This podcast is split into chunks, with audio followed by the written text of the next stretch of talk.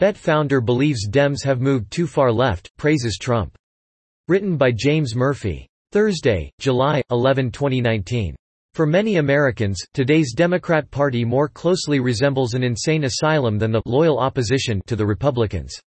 From their insistence on intersectional politics to their dogged pursuit of completely open borders to their blind acceptance of the sketchy science of man-made global warming, the Democrats seem to have taken leave of their senses on many key issues in America today. And it's not just the right side of the political spectrum that's noticing the phenomenon. Black Entertainment Television BET founder Robert Louis Johnson shown, a lifelong Democrat told CNBC's Hadley Gamble on Monday that the party has moved too far left. The party, in my opinion, for me personally, has moved too far to the left. Johnson said. Johnson, America's first African-American billionaire, calls himself a centrist Democrat. As a businessman and a pragmatist, Johnson is exactly the type of person who is being left behind by today's Democrats. As a successful businessman, Johnson sees today's divide between Republicans and Democrats as a huge problem. If business people are concerned about anything, it's the clear, clear partisan politics that's become very wicked and very mean. Johnson believes that the Democrats' primary fight, which has seen candidates go further and further to the left, is potentially bad news in the upcoming general elections. I think, at the end of the day, if a Democrat is going to beat Trump, that person, he or she, will have to move to the center and you can't wait too long to do that. Johnson said. The message of some of the programs that Democrats are pushing are not resonating with the majority of the American people. When asked which Democrat, of the seemingly dozens still seeking the nomination, he prefers, Johnson demurred. Right now, I'm not taking a position on the Democratic Party. I've long time been a centrist in terms of Democratic politics. Johnson said. For that reason, I don't have a particular candidate in the party at this time. While not coming out and endorsing President Trump, Johnson did have words of praise for the president, particularly his handling of the economy.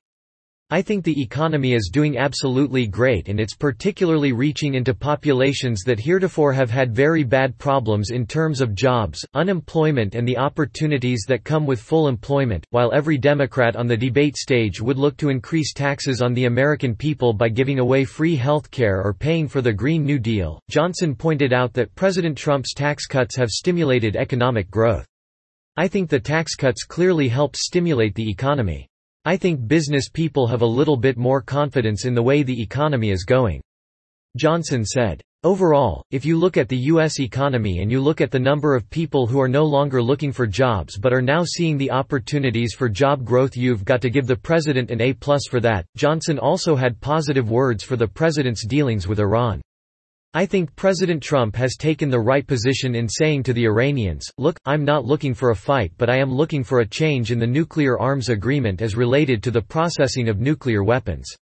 Johnson's words are more proof of a large problem for Democrats heading into the 2020 election season.